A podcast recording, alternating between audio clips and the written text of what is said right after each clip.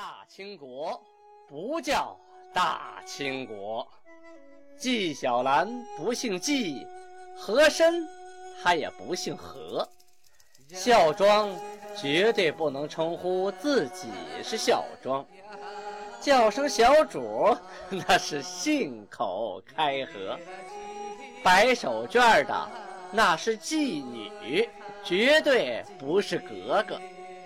好，今天听俊贝勒播讲一段《青通剑》。听众朋友们，大家好。上回呢，我们讲到清太祖天命八年，农历的癸亥年，公元一六二三年，啊，讲到努尔哈赤啊，在五月份下了个密谕，就是一个小纸条、小消息啊，不外传的。说他偏心眼儿啊，就是从这个密谕里边来的。当然，偏心眼偏的也有道理啊。这里说的是什么呢？首先，这个密谕啊，下给的是诸贝勒，就是说女真这些贝勒啊，告诉他们审理汉人案件宜重于诸身。什么概念呢？就是这些汉人啊，审他们的时候罚的要狠一点，诸身呢。这女真人罚的要轻一点这个上谕是这么说的：我国诸贝勒大臣皆图个人安逸，殊为尔等忧虑，当拓尔等之面。尔等不明审断之法，何故将汉人与我诸身等同视之？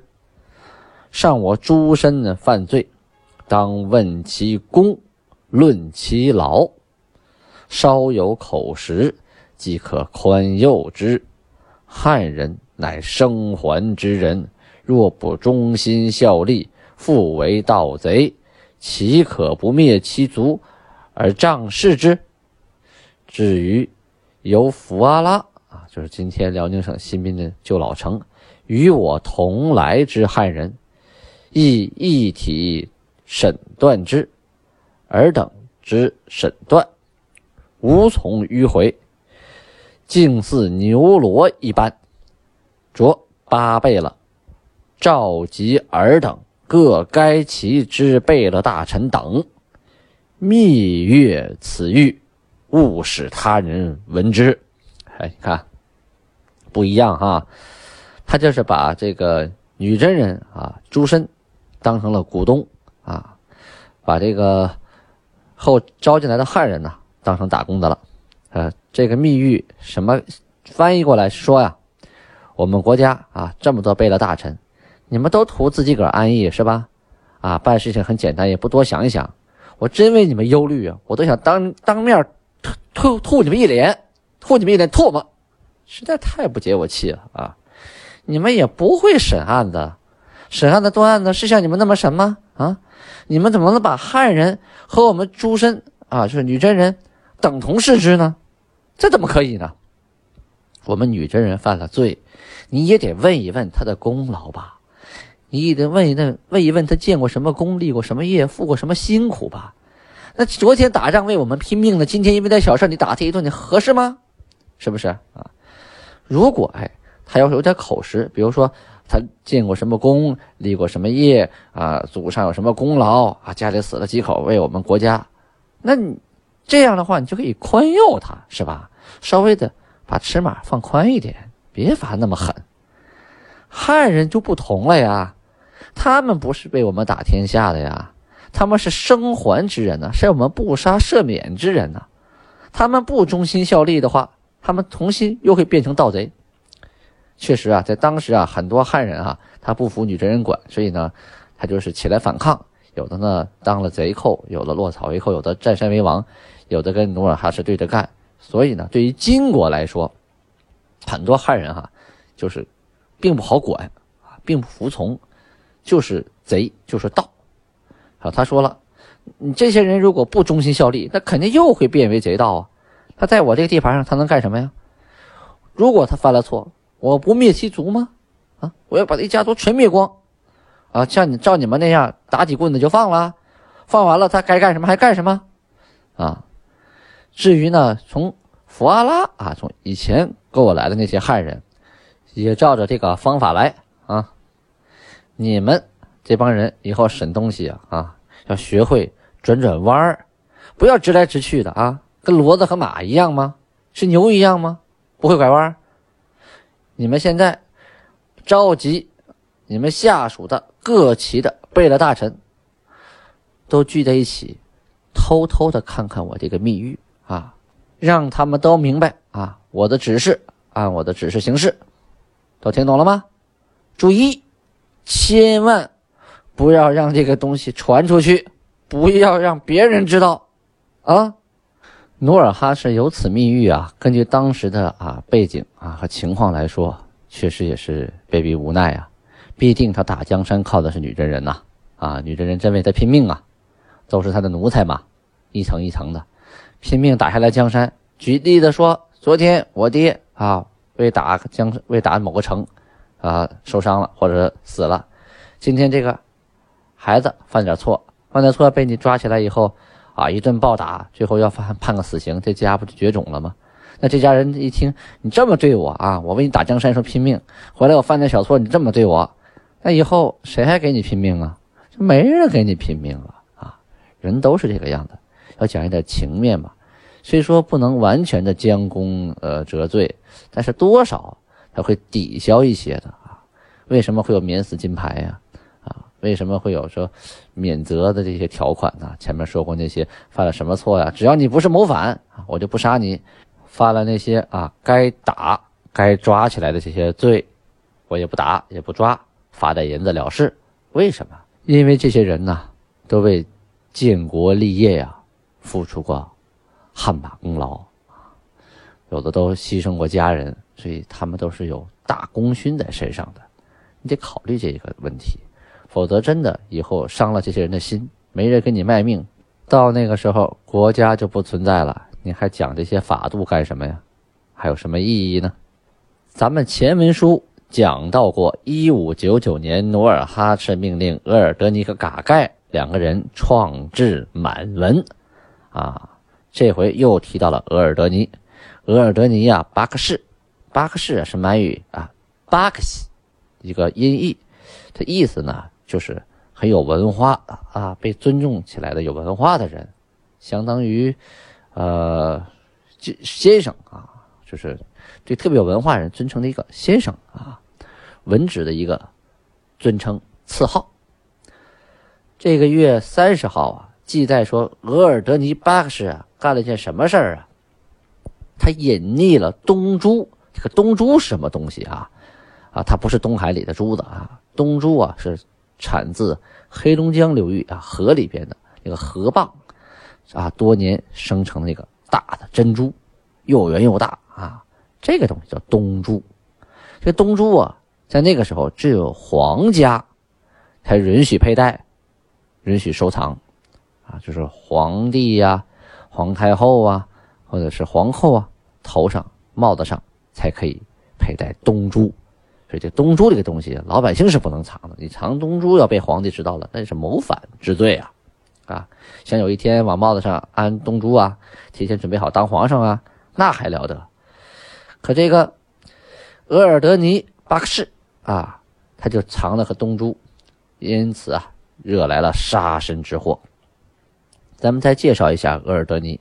额尔德尼啊，是生于一五八一年。卒于一六二三年啊，就是我们现在讲的这个年，他是那拉氏。这个那拉氏啊，我们熟悉的像纳兰明珠啊，还有纳兰性德呀，哎，这个纳兰就是那拉啊。这里要说一下，那拉是那拉，叶赫是叶赫，叶赫那拉是叶赫那拉，是那拉氏的人迁徙到了叶赫，称之为叶赫那拉啊，这是又一个又一回事了啊，要分开啊，那拉氏。都英俄人，都英俄是个地名啊，在辽宁省抚顺市的西边，隶属于整黄旗满洲。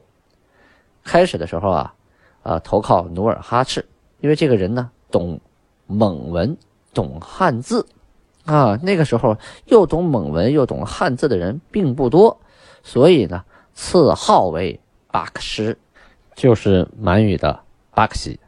此人呢，跟随部队到了汉人的地方啊，到了蒙古的地方啊，哎，他就可以当翻译，用当地的语言宣令诏谕啊，跟人家说啊，我们啊让你们投降，我们就不杀你们啊，可以可以沟通，这样的话可以省了很多的误会和麻烦。在乙亥年，就一五九九年的时候，他和嘎盖啊奉命。以蒙古文字和女真语的语音创制了无圈点的满文。后来呢，又任记录韩言行之职，就相当于现在的起居注官呐。就是韩每天说什么事儿、做什么事儿，得有人记录啊。哎，他就干这个的，并将其啊整理为档子。后称为满文老档啊，我们现在能看到的、读到的历史满文老档，那主编就是额尔德尼。天命三年（一六一八年）啊，跟着一块去伐明啊，立过功，升为副将。这回啊，额尔德尼家呀有个婢女，婢女什么就是丫鬟啊，不知怎么的啊，可能挨了主子骂了，或者怎么啊，心情不高兴了，就把主子给告了。先告什么呢？他告这个额尔德尼呀，收受了朝鲜进献的绢布布匹啊，绸缎。同时呢，把所获的东珠、珍珠、金子藏到了井中，家里的水井里边，怕人知道。这可不是小事儿，你藏点金子吧，啊，藏点珍珠还好说，这个东珠可不是随随便便藏的哟，啊，都堂啊，开始审案啊，下去一查，果然在井里头把这赃物都给取出来了。这努尔哈赤啊，早就有上谕啊，这东西可不能，不管打仗所得什么啊，大家都是共同分配的，要上交。啊，上交以后共同分配，哪能自己藏起来呢？大贝勒都不敢干的事儿，你额尔德尼这么大胆的，还了得了？努尔哈赤一怒之下，将额尔德尼和他的老婆都给杀了。啊，呃，后来啊，顺治十一年啊，一六五四年的时候啊，顺治皇帝呢，给他追封了一个谥号为文成。必定他还是很有功绩的，这创制满文，包括记录满文老档，这是很大的功劳啊！如果当时他不藏那个东珠的话啊，就藏点金的，藏点珍珠啊，藏点布匹啊，不至于两口子都被砍脑袋呀。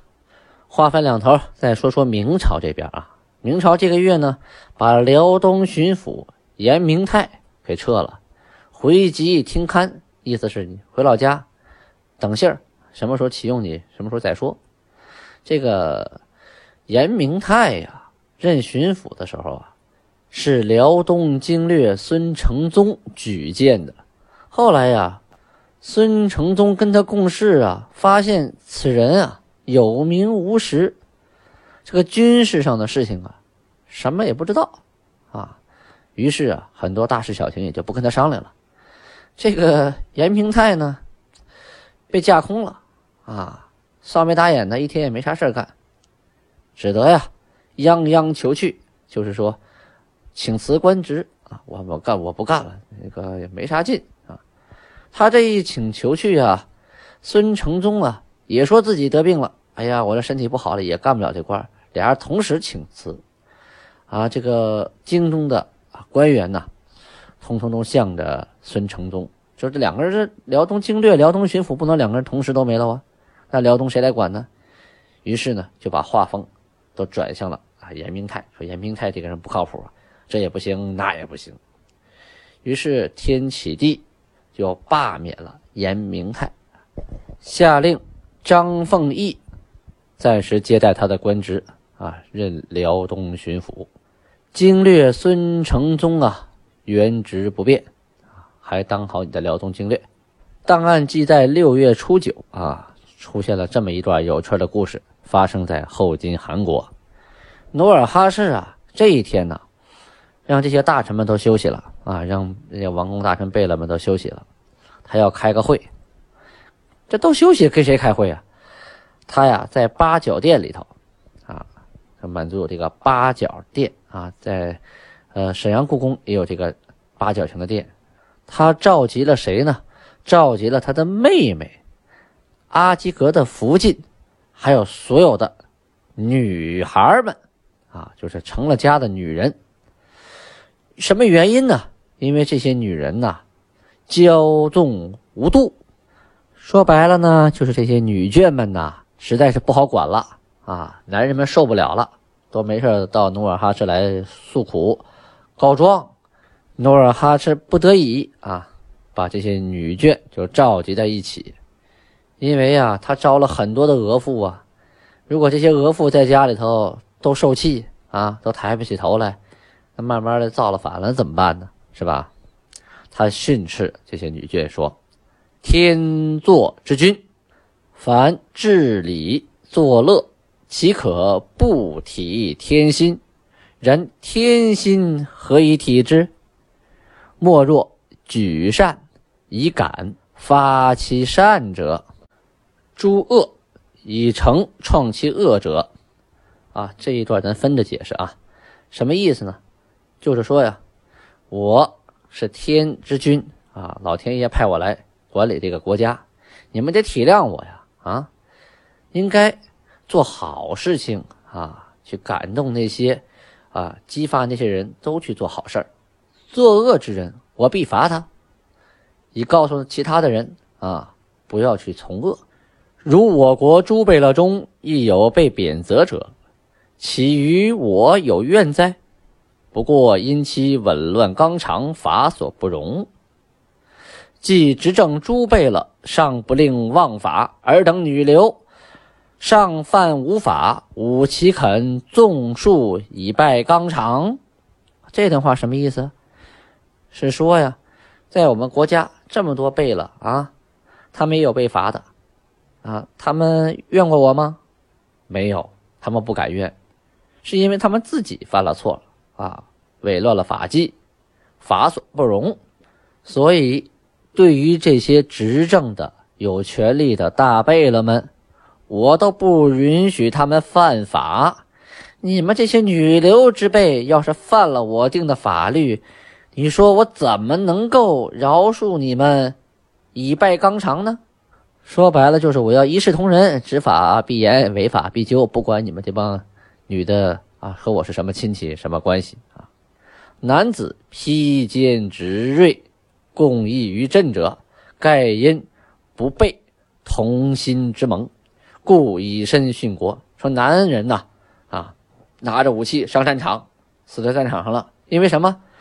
因为他们当初发过誓，一起向前啊，为了国家，所以没人背叛自己的誓言，已都已经殉国了。而居家女流。违法行背礼之事有何好处？你们这些在家的女人们啊，违反法律、违反情理，干这些不靠谱的事儿，对你们来说有什么好处呢？吾之所以将奴等欺诸大臣者，原着其才，论其功而匹配之，岂令受制于奴？这段话是关键的，是我之所以把你们嫁给那些大臣，你当是我嫁着玩的吗？那是根据他们的功劳啊，根据他们的才华，我给你们选的夫君，给你们匹配的。这些人怎么能受制于你们呢？啊？若尔等汉恶凌逼己夫，其恶甚于魑魅。如万物俱赖日光而生，尔等当依我之光，各安其分可也。啊，这段话说的够狠啊！是说呀，你们现在一个个都变成了泼妇，去欺负自己的丈夫，如此的行径啊，比那些魑魅魍魉，就是说所有的妖魔鬼怪啊，还是有过之而无不及啊。现在打个比方说。天空一片黑暗，万物俱赖，日光而生啊！大家是不是都靠着这个太阳光啊？早晨出来以后得靠着太阳光，你们就应该把我当成阳光啊，依赖着我。没有我，你们是谁呀？谁把你们当回事啊？你们就应该安分守己。他又专门啊跟他妹妹说，因为妹妹啊是这里边最大啊最大的，年龄也大，辈分也大。说了，孤若不欲训诸女，上犯事之后，奴勿阻我。意思是说呀，你得带我管好这帮丫头片子呀。你不训他们啊，对他们特别客气，将来他们犯事儿，我要收拾他们，你可别拦着我。各位听众听了这段话有没有意思啊？这一个一国之君啊，后金韩国的大汗，大白天的啊，不开会不干国政，把一些女眷召集到大厅里来，开这么一个会儿，哈，多有意思啊！因为这些人呢，已经影响到了政治的格局啊，政治政治的稳定。因为这些女人在家里，如果欺负他们的 A 根啊，A 根就是满语的丈夫啊，这这些男人是不敢还口的，因为这些女人的政治背景太强悍了，他们背后是努尔哈赤啊，是爱新觉罗家族啊，所以啊，怎么的都得让三分，心里有怨气也不敢撒，所以啊，这怨气积的越来越多，就容易生不满之心呐。难免影响工作呀，是吧？所以努尔哈赤啊，在百忙当中啊，跟这些女眷们开了这个会。多亏历史上有这个记载啊，如果没有这个记载，大家谁会知道在那个年代还有这么多受气包、这么多气管炎呢？好，时间关系，今天就讲到这里啊。感谢您能为青铜剑赞助喜点，这个喜点是喜马拉雅特有的一个东西啊。呃，用微信的零钱可以买他的喜点，你可以用喜点去收听节目，也可以给我赞助。当你给我赞助的时候呢，喜马拉雅会扣除一部分啊，作为他们的运营成本。这样的话呢，喜马拉雅有收入，青铜剑的排名就能靠前，就会有更多人听到青铜剑。感谢您的支持，安巴拉巴尼哈。